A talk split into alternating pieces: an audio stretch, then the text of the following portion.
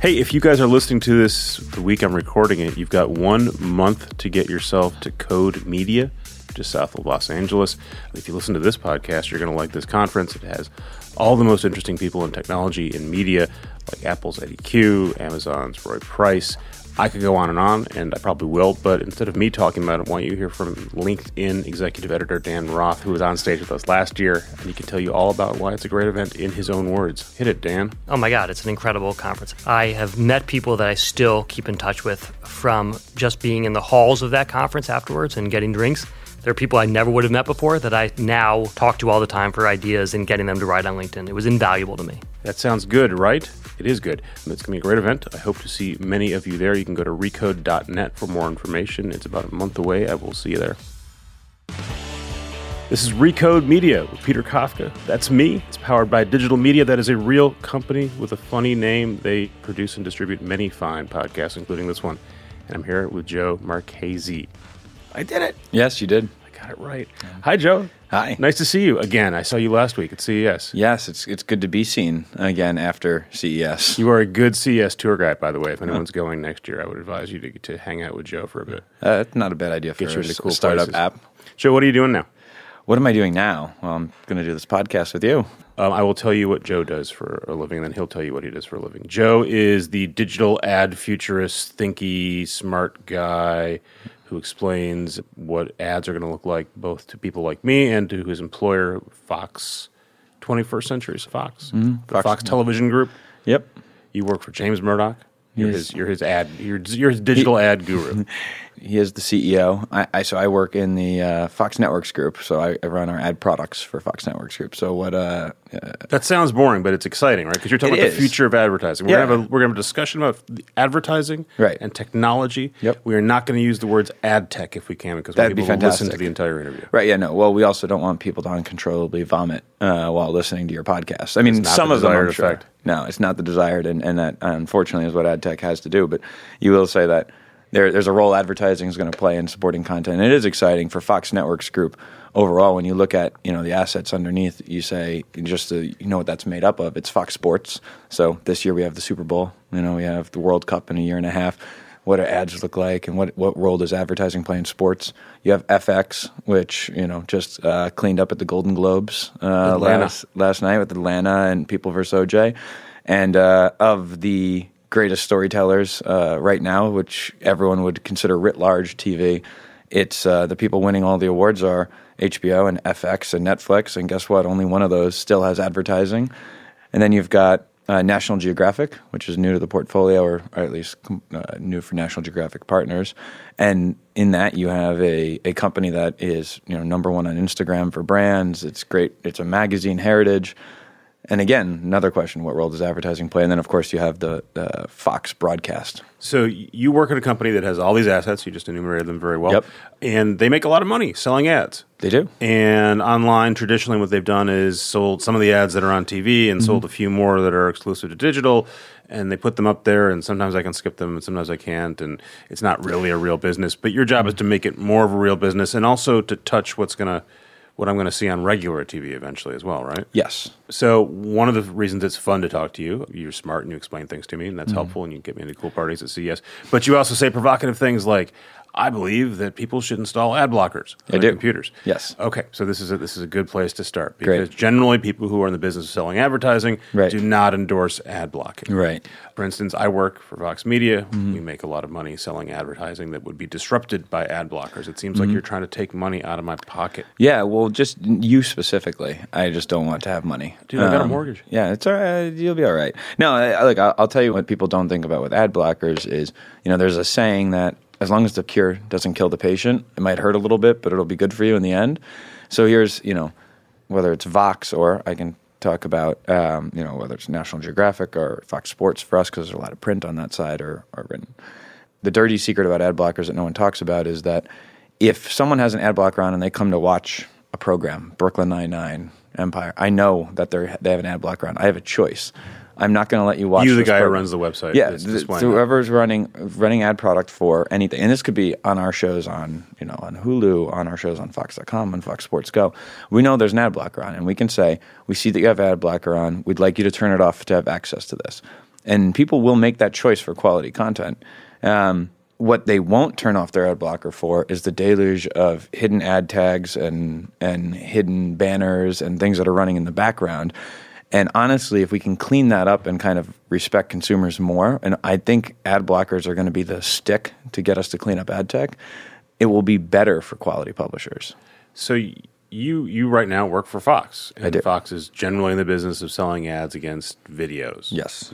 television shows, movies, Yes. high quality content that, Mm-hmm. that generally demands a, a very expensive cost Mm-hmm. per thousand CPM. So it sort of makes sense why you could say, "Hey, ad blockers are fine because anybody who wants to watch Atlanta on Mm-hmm. the FX site will put up with an ad if I ask them to." Yep. So that's convenient for you Yes.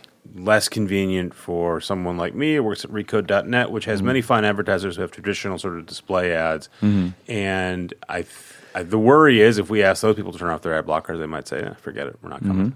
That is that is a worry, but I would say that what you're not considering is how depressed your CPM pricing is, because advertisers say, "Oh, I can just get ads." There's there's a myth of the infinite supply of ads out there, Yep. right? And I know we'll probably get into the fraud and, and botnets and everything else, you know, because like that, it's a big deal is what's happened in advertising, because this is done like what the subprime mortgage did is it, it created a, an incentive for junk uh, impressions. And so we say, well, that doesn't hurt us because you only pay our price. Our price is a premium to the rest of the market. But in reality, if the market is is off and there's just tons of, of low quality impressions in the market, it's actually depressing your pricing too on quality content. And I think that the the solution, and I, I would say I caveat I'm pro ad blocker with one thing: you whitelist not on a individual time by time basis. You can whitelist a group of sites, let's, right? let's explain what whitelist means to people. So for whitelisting, I'd say, all right, I trust Vox Media. Vox Media, like, let, imagine when Me, um, the person who's installed ad blocking me, the person who has ad blocking software, because like I'm going to try to see a lot of different articles that come from Vox at different times, coming from different different social platforms. And if Vox does almost similar to what you know the airlines did with like passengers, you know, bill of rights, if you will, if if media companies said, listen, any anything that's part of the Vox network, here are the rules. We will we won't load more than X amount of you know ad tags in the background. We don't have to be this complicated, but simple simply put, we'll treat We're not going to consumers screw with you over for coming to visit our site. Right. We'll treat consumers with respect. You know, we'll, we'll, we'll treat your data with, with privacy. We won't overload. The reason most people, I mean, if you look at why people use ad blockers, it's because it makes a website work on their phone, right? When they're on Makes it phone. work. Makes it work, or makes it work faster, right? I mean, sometimes ad tags can break it altogether. It can literally make it work, and all the time makes it work faster. This this one's always hard for me to get a handle on because when you talk to people about well, who's actually using ad blocking, everyone sort of Mm-hmm. makes up their own number, or doesn't have a number, or doesn't want to believe in the number, Hmm. and then the people who who identify themselves as ad blockers, people who write Mm-hmm. to me on Twitter or send comments, those people are are. I'm assuming on sort of the end of the bell curve. They have sort of Hmm. ideological reasons about not wanting advertising at all, or they have very detailed technical critiques. I cannot believe that there are a large number of people like that, but I don't know. Maybe there maybe are lots of people. There's are. a there, there's a very large number, and the And I'm then, then I don't really know how I'm going to please them because they seem to not want to um, pay for content, and they also don't want to see advertising for content. Mm-hmm. Right. And they'll also th- say things like, "Well, the information should, you know, is, there's." They'll make arguments like, "Well, there's no marginal cost in, in reaching more people, so you, there's not a problem for you." But at some point, someone has to make money, so I can. You've got some very sophisticated followers when they're using like economic principles to make arguments. Well, I, I deal some with some nerds. They're, they're sending you some um, Some of them are listening right now. No, uh, look, the truth is, I had this conversation actually at, at CES. You know, someone was saying, look, and I, I, you know, I do say things like nobody likes advertising, right? Which is, you know, I, I mean that to be somewhat provocative, but like, you know, people throw it back and say, we say no one likes advertising. Why don't we, why don't we stop interrupting the show? And and I, I caveat that when I when I actually want to be more nuanced and not just you know yelling at people uh, from a stage, it's no one likes the deal advertising is giving them right now. No one wants to be interrupted 10 times or see a 30 second pre roll to get access to a one minute clip. And so the value exchange has kind of gotten out of whack. Like advertising used to be this entire program brought to you by Brand X. And we've we started to break it down into like more units. And the pricing became so, again, depressed in this current state that the deal for the advertiser, the consumer, and the content isn't fair anymore. And that's what ad blockers represent consumers saying, I just like this is not fair to me in terms of the what's Well, happening. why- I mean, it's, it's content that I'm paying nothing for. Mm-hmm. So why is me getting free content not a good deal for me, the consumer? on a individual basis, you could say, all right, the the one time you come to my website for free. By the way, if it was free, let me let me ask you this: um, there was a good chart in the uh, I think the Globe ran it because they were one of the worst. I forget what it was, but one of the newspapers ran um, the amount of data used just for ad tags. By some estimates on the mobile web, can be up to half of a consumer's bill. So it's not free. Right. Well, let me put it another way. Granted, many publishers, lots of ad tech, lots of ugly, bad stuff is happening to you Right. when you visit it. But on the other hand, I think most people aren't probably don't have a sophisticated understanding of it, and I don't think most people care. Right. And by the way, when I go to the store, when I go to get my chopped salad after this, I think Mm-hmm. Yep. I'm going to pay twelve bucks. Yep. If I decide twelve bucks is too much money for that salad, I don't buy the salad. Mm-hmm. Right. That's how that exchange works. Yep. So if me getting free content involves me having to look at X number of ads or me having to spend X amount of data to look at that free content, Mm-hmm. Right. that's part of the deal. Look, I agree. When I you download argument this, podcast, right, Right. Depending on how you download this podcast, it Right. will it will take some of your monthly data allotment. That's your choice on right. how you. but let's let's it. but let, let's let's use your chopped salad. Let's eat your lunch right now. Good. Twelve dollars, let's say it is for that chopped salad. In the current ad economy, the way it works, if I get a bang up amazing CPM rate of thirty dollars CPM, that's three cents for every thirty seconds of your time.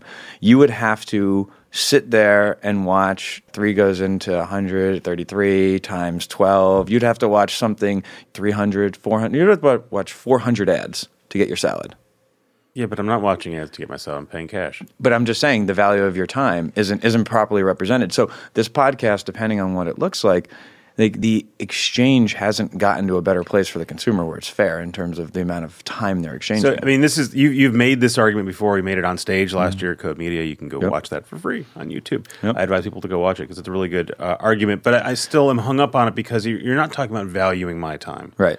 Right. It's I'm deciding how to spend my time, Right. And if I decide I want to spend it downloading a few extra ads so I can see some free content, Sure, sure, but you're not going to the other side of that because I would say you're right. They are they are making a choice to go with the ad blocker, and you, Vox or Recode, could make the choice. Well, I'm not letting you watch look at my content with an ad blocker. Right. Okay.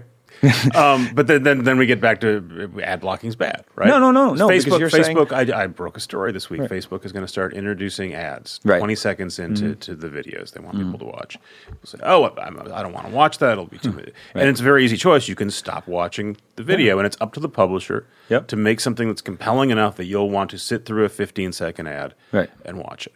But again, there's a there's a population of people that will say, "Absolutely not. No ads at all. Yep. Give me the free video." And Right. I don't know what to tell them.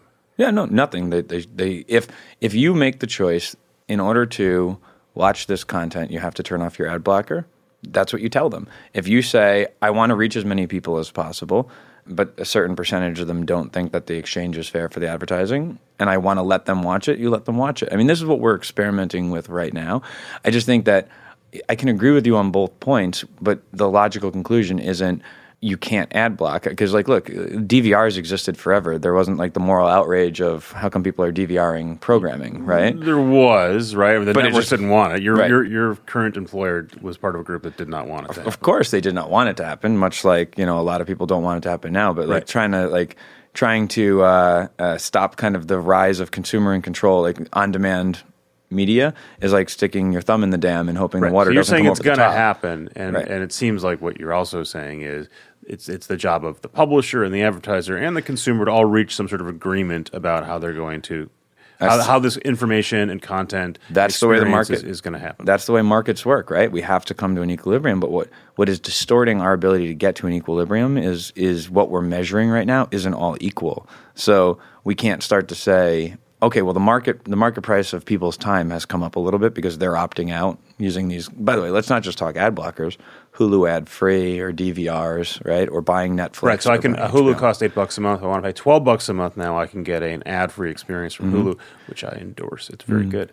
Yeah. No, or look- by the way, it's also what Netflix has now trained me to Right. watch television Yep. without ads and without hitting a fast forward button to Yeah. go through an ad. And once you've had that, it's very hard to go back to it. Right. And the and the, the key should be that like and again, I think Hulu ad free is as good for the advertising industry as ad blockers are, even though I'm more tasked, obviously day to day, on how people make money watching or how we will make money on Hulu when there's ads in there. And here's there's two big reasons why. One, we've started to reestablish a contract with the consumer. no, you don't have to watch ads. You absolutely do not have to watch ads, but it'll cost four dollars more. So now they know the exact value of what their time is and how we're valuing it. And it, then the second part is that creates a better conversation with us with the agencies where we're saying, look, it's not that we want to ri- raise price point on you in order to necessarily make more money. We'd like to reduce the ad load so that consumers consider this a fair exchange. I mean, it is interesting, right? Um, the, the, guys who run Hulu tell me that they've had, I think, this four dollar, the, the twelve dollar versus eight dollar ad free versus ad option for about a year. Mm-hmm. And I didn't check with them most recently, but what they said consistently was most people are picking the option with ads. Mm-hmm that the four dollars a month is important enough to them, or they don't care, or whatever it is, mm-hmm. All in all, they're happy watching ads. Yeah, I mean, there, there's a good portion of people that that's true. I think that the goal should be to make the ad experience something that is palatable. Because, well, let's say again, it's not that people want ads. Maybe we can move ads out of being interruptive. You know, this is what we we look at with ad products today, which is, you know, advertising is about uh, a, marketer borrowing attention and then subsidizing the cost of content. It doesn't mean it has to be interruptive or obstructive to content, right? It doesn't have to be, I would like to see this news story right now. But first, a word from our sponsors. There's other ways that advertising can work that, that will be better. I'm trying to think of your other provocative ad arguments you make. Um, one is right is that, is that ads in many cases should go away. Right, yep. so you argue for your own demise. Well, I think I think ads in their current format are, I mean, it's not for their demise, it's that ads in the current format are going away in the interruptive nature. But I think that, you know, where I've gone to with that is that I think that the advertising market is in a state of subprime very similar to the subprime market before the crash. Where there's just a lot of crap. People aren't really paying attention to the entirety of it. People yep. are, are making a dollar today or this quarter. Yep. But there's going to be a cumulative effect, which will be problematic for everybody. Last week, Ev Williams from Medium said yep after promising that he was going to uh, figure out how to do advertising yep. on, on, Medium, said actually, it turns out digital advertising is, is not good. Mm-hmm. Period. Yep. It was surprising to hear that from someone who's mm-hmm. made a billion dollars from Twitter, which is digital advertising. Mm-hmm. And he also said something confusing, at least to me, about well, these ads all come from people who want to sell you something, which made me sort of think like a Jerry Maguire or yeah. John Cusack with the boombox. And um, yeah. so I'm sure he'll unpack that at some point. But when you see a big company, mm-hmm. big-ish company mm-hmm. from a well-respected entrepreneur throw in the towel yeah. publicly on digital advertising? Yep. Do you go, "Uh oh"? We gotta we gotta hurry up, or do you go? No, this is this is good. This is That's momentum great. for me. It's it's. I mean, I think it's exactly what needs to happen. I mean, again, we digital advertising and that that terrible word ad tech broke the internet like you know what what Ev you know and uh, I have like spoken to him or, or gone through it, but I, I, do know a lot of people like and I've been very involved in, in, some of the stuff Medium's been doing from editorial and and and I love what they've done with the product. I think it's gorgeous. What advertising does is it makes you distort your goals to serve advertisers' goals, and that would be fine if advertisers wanted quality, but what they want is tonnage, right? look, let, let's use let's use the terrible examples an article could be one page, but we make it four pages so that people have to yep. click through. Why? Well, because advertising impressions work that way, right? Um, galleries, you know, the the in TV certain number of ad breaks. Like you you you begin to bend your product to the will of how ad currencies work. Now the problem is when ad currencies work on a tonnage basis only, not on a quality basis, then your product has to serve a tonnage goal. Right. But you do see the, people sort of course correct over time, right? I, I, started off on the internet working at Forbes.com, mm-hmm. which had auto playing slideshows mm-hmm. that would mm-hmm show impressions to literally no one. Yeah. Uh, and they were super proud of it. Yeah. Uh, and, and, and then I worked at what became Business Insider, and they did tons of slideshows. But over time, mm. everyone sort of moved. I think BuzzFeed is responsible for a lot of this. Slideshows and galleries are stupid. We're just going to mm. give you one screen and, right. and, you look at it. Yeah. And that's much more the norm. And now I know whenever I click to something crappy from Outbrain or Taboola, and it is a slideshow, I don't bother. I think, right. And I'm sure. And, and, and by the way, if you really want to click through, like you know what you're getting. You're getting. Right low quality garbage stuff. Yep. It seems like most people have moved on from that idea. Then you see it that way. Ev yeah. didn't, Medium didn't. I yep. mean, like that's the the point is that you started to look at what would we have to do to make this product appealing to the current ecosystem for advertising, and then how much will we make? Again, back to what's the value exchange. So if we do this thing where we add this, we will make some money. But will the negative impact on the consumer experience or negative utility to consumers exceed the positive, you know, like basically revenue offset that we'll get in? And the answer came back no when they looked at what the product would look like. And I think that if an, an honest assessment, again, this is why I say if the cure doesn't kill the patient, why we need to kind of correct the, the ad market, is that I think while, you know, whether it's the Journal or the Times and others would go through short term pain in terms of resetting the ad market, you'd find that there isn't as much quality inventory out there as you think there is. And it would actually end up being a boon for quality publishers. So a- advertisers who were going to other sites instead of the Times, or the Journal, or whomever would eventually come back because because there was no one actually watching the ad. Like, there's no actual attention. So look, we can separate display ads from video ads, but but all advertising is supposed to be a likelihood of human attention, right? Every impression is. If we scored every impression on what's the likelihood that someone one paid attention to it, and two that there was a message delivered, right? Those are the those are really the only two vectors, right? So did someone see it? And if yes, did you have everything you need to deliver a message? Now, what do you need to deliver a message? I need time. And then ideally, I need either sight or sound or both, right? And then now the newest, you know, being interaction. So if you said time, sight, sound, interaction, those are the, the vectors.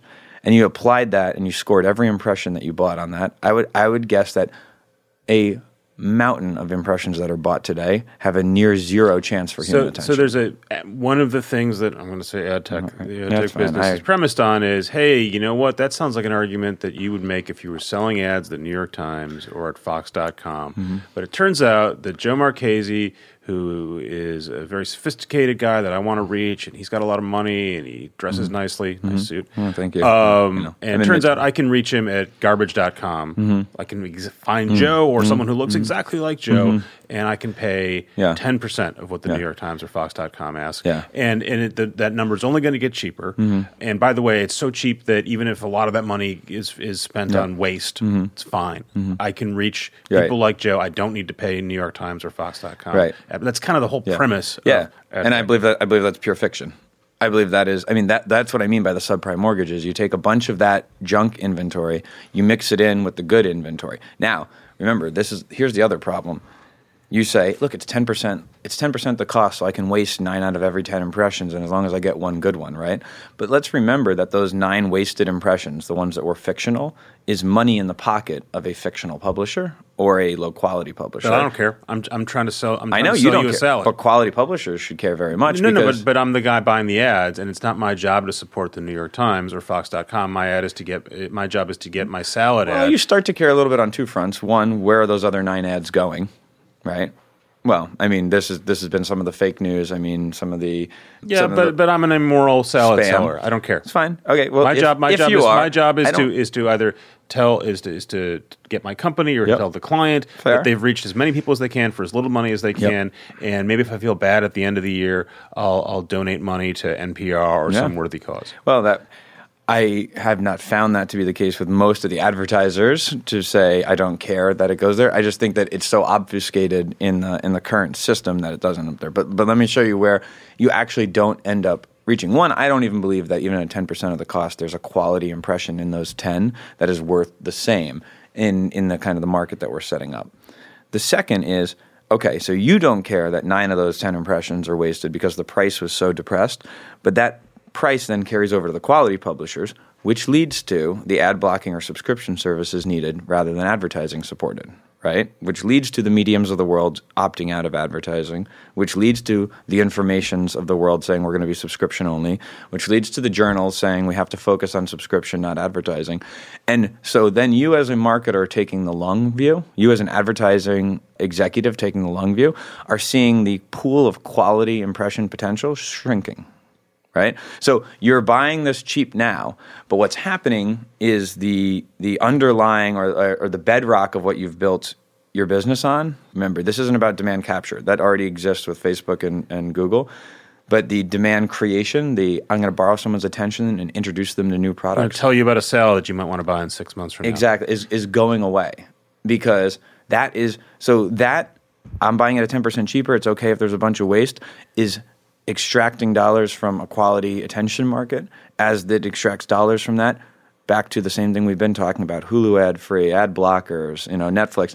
And as that begins to happen, one day you wake up and that's when you know that's the big short moment So you're you're not a guy just writing on Medium, right? You you built an advertising tech company called TrueX, Yep. sold it to Fox. You're working at Fox at a big publisher. So when you go tell James Murdoch, Mm-hmm. I think we're gonna have to reset the ad market. First of all, do you tell him that? I look I, inside of Fox I have the exact same conversations I mean And again, digital like let's be clear, right? Digital advertising at Fox in particular, right? Mm-hmm. It's not a core part of the company. Their main job is getting revenue from from me, the cable subscriber, and selling big ads on television, right? That's the Mm-hmm. Uh, primary it's a business. pretty sizable. I mean, I mean, you'd be surprised at how, how large of a portion of the business, the amount of viewing that's happening. So, like, this is you know the, one of the problems we have with getting everyone to understand how big it is, is that you know we consider TV like we, we say a word like TV, right? But the amount of viewing that's happening, so we call it nonlinear, right? So p- part of what I oversee is all, all of our nonlinear ad sales and all of our nonlinear that is not just Fox.com. That's like FS Go if you're watching a football game on a weekend. It's also your set top box VOD, right? right. So it's, this is an increasingly large part of viewing. it's becoming a huge portion of viewing, right? Especially in an entertainment category. Sports is still predominantly basically when I'm not watching something live or on my DVR. exactly. I'm, and then you're, you're responsible for that ad. Yes. And then it goes even a step further with the launches, and I think this is one of the more exciting parts with the launches of the new uh, virtual MVPDs or VMVPDs. These are the, the digital pay TV guys like Right. DirecTV Like Now, and Now, and, and Hulu. Hulu. coming down the pipe. Google's so, coming. So this, um, what this means is, well, those ads we don't we don't all have to see the same ad. The only reason we just show the same ad is because it's the easiest buying and pricing mechanism. If we can get it better, and and so you know, use something that you know the that James will say. He said it on stage, and I like it because you know this this is to my point. 21st Century Fox or Fox Networks Group is not in the advertising business. Right? We are in the audience business. And as long as advertising allows us to be in the audience business and is good for us in the audience business, we'll keep doing it. What that means is, look, more people have access to FX than a lot of other programming because it's ad supported as well, right? Same thing with over the air, same thing with Sunday football, right? And things that we can stream. But as the ad experience becomes a deterrent to watching our content, and someone would say, I'd rather go watch it ad free, or, or forget I'm going to wait and watch your show ad free. What if there's two shows? Show Y, you know, Atlanta on FX, and show Z, I don't know, make it up Netflix show. And you as a consumer could watch either one. You as a consumer say, I'd really like to watch it. You know, I just heard Donald Glover won two Golden Globes last night for Atlanta. I want to see that show. But Google the- it. Go to Fox. Dot. Right, but but here's my question. Then then you as the consumer say, ah, but I have to watch ads when I watch this show, or I could just watch this other show, not a Fox show. Here, so when advertising becomes a competitive disadvantage, it's a big deal. So I would say that you know if the big goal for us at Fox is, can we make the ad experience more consumer friendly and make the Yeah. exchange better for I them? mean, it, it seems again like you guys are in a privileged position, one that you've built yourself, Mm-hmm. right? Which is that actually you don't go, I want to watch Atlanta, and then say, well, since I can't find Atlanta for free, instead of watching Atlanta, I'm going to watch some other show. Mm-hmm. Right. Right. I was talking to your coworkers at Hulu, and they said their their biggest search term at Hulu is Game of Thrones, and which they don't have. And Mm-hmm. Right. so they're having a discussion about what do you tell someone when they want Right. that. But the point is, they were sort of arguing to me like, well, maybe we can show them something else instead of Game of Thrones, and I don't Right. think that works for most people. You don't say, Right. "I'd like Right. to watch something else that has a sword or a dragon." You want to watch Right. Game of Thrones, Right. So you guys have stuff that's not fungible, whereas I think a lot of people, including myself, if you don't read it on Recode, you might be able to read it somewhere else. Yeah. Uh, ah, you're bummer. irreplaceable. I, am irreplaceable. I don't- I don't- Thanks you guys for listening to this at the half hour mark. Yeah. It's good. Um, Super is coming up. Yep, it is. Uh, a couple weeks. It's on Fox. It is, and now and Do you now get to do cool stuff with the I get to do a lot of great. I mean, oh man, like some of the stuff we're gonna do with Super Bowl, and especially in the nonlinear and and like kind of new new ways of watching. I mean, some of the VR stuff that I've seen is looks incredibly cool. Now Again, that the that's, Giants, That's a, that's a tiny set, right? I mean, most people are going to watch it on TV. Oh, live, yeah, and, and, Live. and we're going to bring, and that's in, in that experience, we're going to bring the TV commercials because the commercials are part of the fun and part of Right. the Super Bowl. And so- the Super Bowl is unlike anything else, and and I don't say that just because you know we have it this year. I say it because I've said it before. I even joined Fox when I was a, you know lowly ad tech executive, but. uh it's one of the only times of the year when people are anticipating the ad coming. Right. They're not being interrupted by the ad, right? Right. So it is a type of human attention. So I, you know the argument I make. you don't have to apologize But this whole discussion is sort of obviated for, yeah. for the Super for, Bowl. for the Super Bowl. It's it's just one time where I believe very strongly that the most valuable natural resource on planet Earth is human attention, right? It is if you you could change the course of the world if you can just gather enough human attention. And so the type of human attention you get is it interruptive, is it captive, is it that like that is advertising is supposed to be scoring this. So the Super Bowl is this, this very unique time for that and, why it's such an interesting event. I think that, you know, to prove the point of attention being the, the world's most valuable resource, two of the top 10 market capped companies in the world, Google and Facebook, they only sell attention. Right. They, don't have, they don't have cars or devices. What what does it mean for, for your business that Donald Trump was elected using cable free airtime on cable TV, matched with free Twitter? Now they did buy a bunch of ads, especially near the end. They didn't spend as nearly as much money as, as Hillary Clinton did, but it seemed like they were traditionally this is supposed to be the, that election cycle is supposed to be a huge spike for Fox and everyone else who's in the business of selling airtime, mm-hmm. and they they received much less money than they thought they would. Is this a one off, or do you think you're going to see more elections conducted that way? That's a. I mean, that's a that's a tough question. For one, politics is a very unique beast in terms of advertising. It's unlike anything. Are you else. tensing up because you work for James and Rupert uh, and Lachlan? Uh, no, uh, no. I mean, look, that's uh, neither here nor there. It's, it's, not my not, not my area. But I think that political advertising is unlike any other form of advertising, right? And and here's why. Political advertising, the goal is to get a majority of the people who show up to vote. And so you're okay with having less people show up to vote. So so campaigns go negative on each other. Imagine Coke and Pepsi you don't see them saying their soda's terrible for you, ours is better. No, no, their soda's terrible for you, ours is better. And they and they, they don't care how many people come out to buy soda because as long as they have one over fifty one percent, right? Don't buy good. Coke; it's going to raise your healthcare premiums. So so basically, so so because of that, what you have is advertising is is more about growing the pie in, in, a very different way. And because of that, the advertising climate of what gets bought and, and how it gets used is totally different. So it's not an existential crisis it's, for advertising. It, the, the, I do, while I find that fascinating, the, the, the political side and how we're going to reach people and, and, get, and how people make decisions and get information, that is an entire podcast. We don't have time for exactly. that one. I did want to ask you about one more idea that you've talked about and I've talked to you about. Is that this idea that, that the digital guys, the YouTubes, the mm-hmm. Facebooks, the BuzzFeeds, probably mm-hmm. the Vox Medias of the world, Vox Medias of the world, mm-hmm. are inflating the amount of attention people are spending watching online video. Mm-hmm. So we can talk about that, but let's start with this idea. It seems pretty logical that lots of people, like you just said, are mm-hmm. watching lots of stuff digitally, mm-hmm. and those numbers should be growing at a huge rate. Right, they are. Okay. Well, they are. They are, but but you already want to caveat it. So what what are we getting wrong when we when this is a layup for you? Right. I'm offering yeah, thank you. you. When when we say well, on the Super Bowl, right? Um, yeah. We'll see a lot of people who will have watched the right. game. Yep. And we'll say that's a really big number. Mm-hmm. Actually, that's a bad excuse because we'll compare it to the, the regular yeah. Super Bowl. Yeah. Facebook a year ago said I think mm. people were watching hundred million hours of video. Right. No, whatever yeah. the whatever the metric was. Right. You're gonna roll your eyes. Yeah, no, because it's just it's, it's I mean, there's there's well, we, we, we won't need to go into kind of like you know I let Facebook speak for itself in terms of what its metrics are, but what I would say is that one, the reach of a platform is totally meaningless to advertisers. It does not matter. What matters to advertisers is so when how, BuzzFeed or Facebook says we can reach this many gazillion people, right. you say who cares? Doesn't matter. Doesn't now matter. when Fox says that, doesn't matter. Do care, right? No, because Fox doesn't say this is how many people we reach. You have to realize that Nielsen is a commercial rating. How many people your commercial reaches matters, right? So, you know, Facebook, Google, anybody could say, I can reach everybody on the planet, right? Technically true. Can you make everyone on the planet watch a Ford video?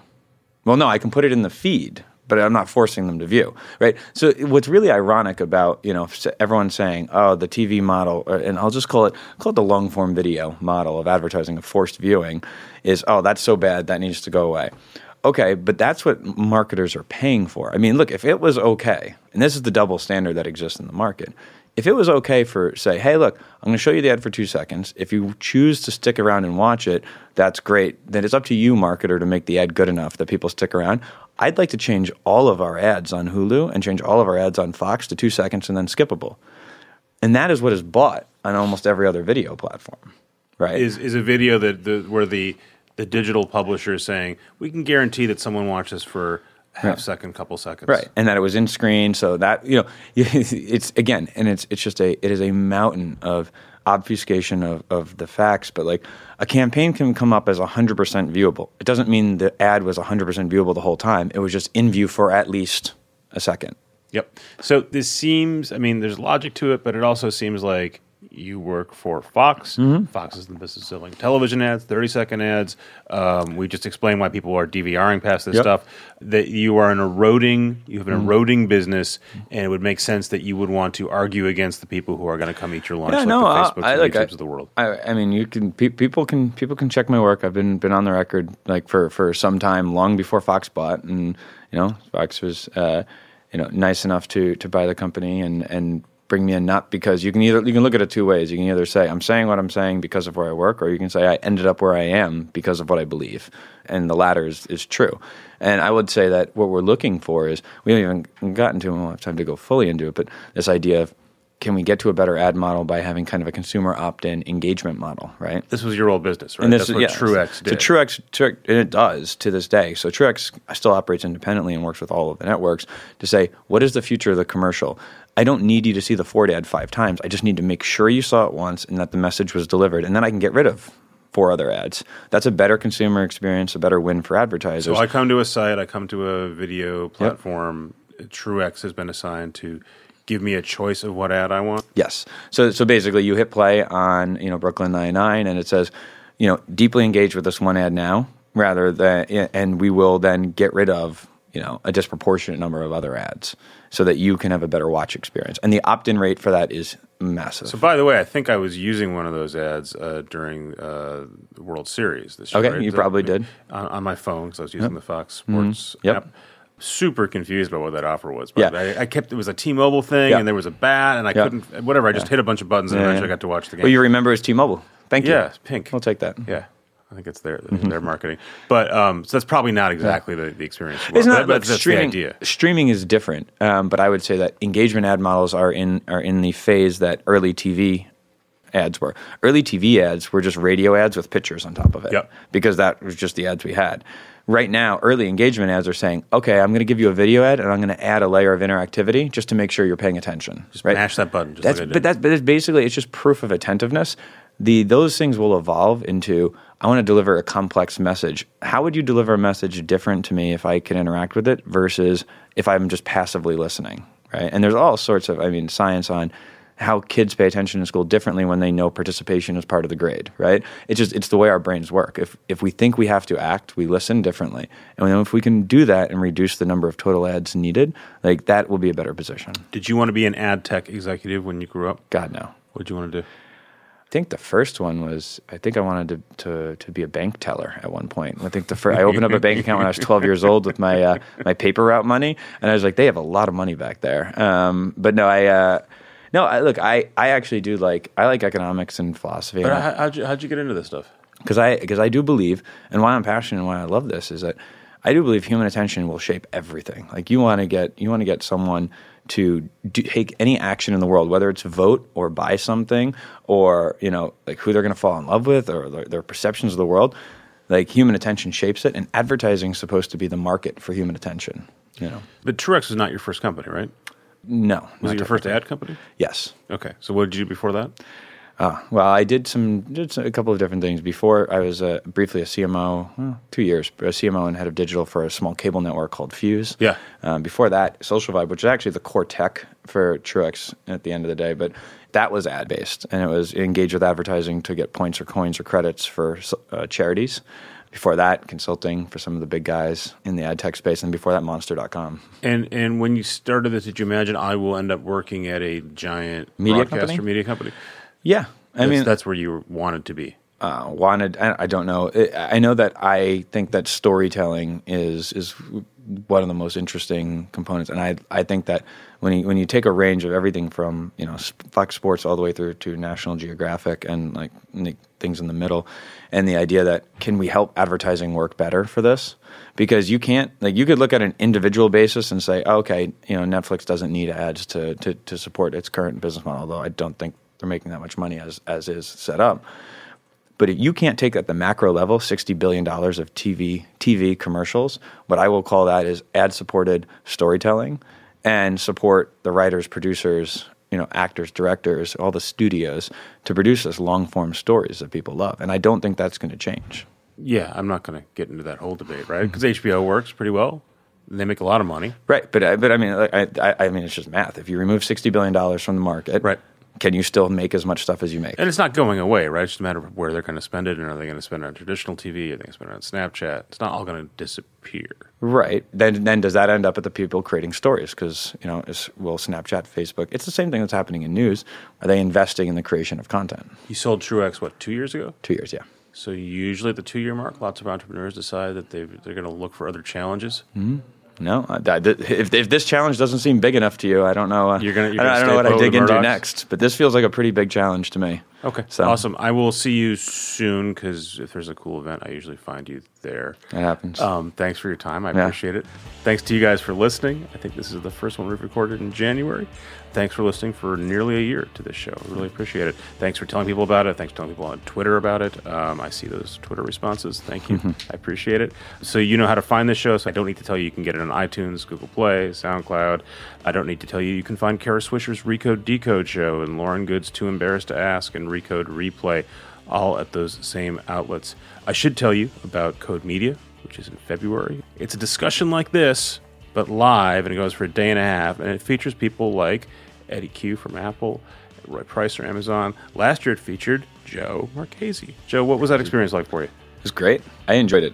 I enjoy the people there, and I enjoy the quick conversations on stage right into networking and discussing them live with the same people. Smart stuff on stage, smart stuff off stage. Very People like so. Joe will be there.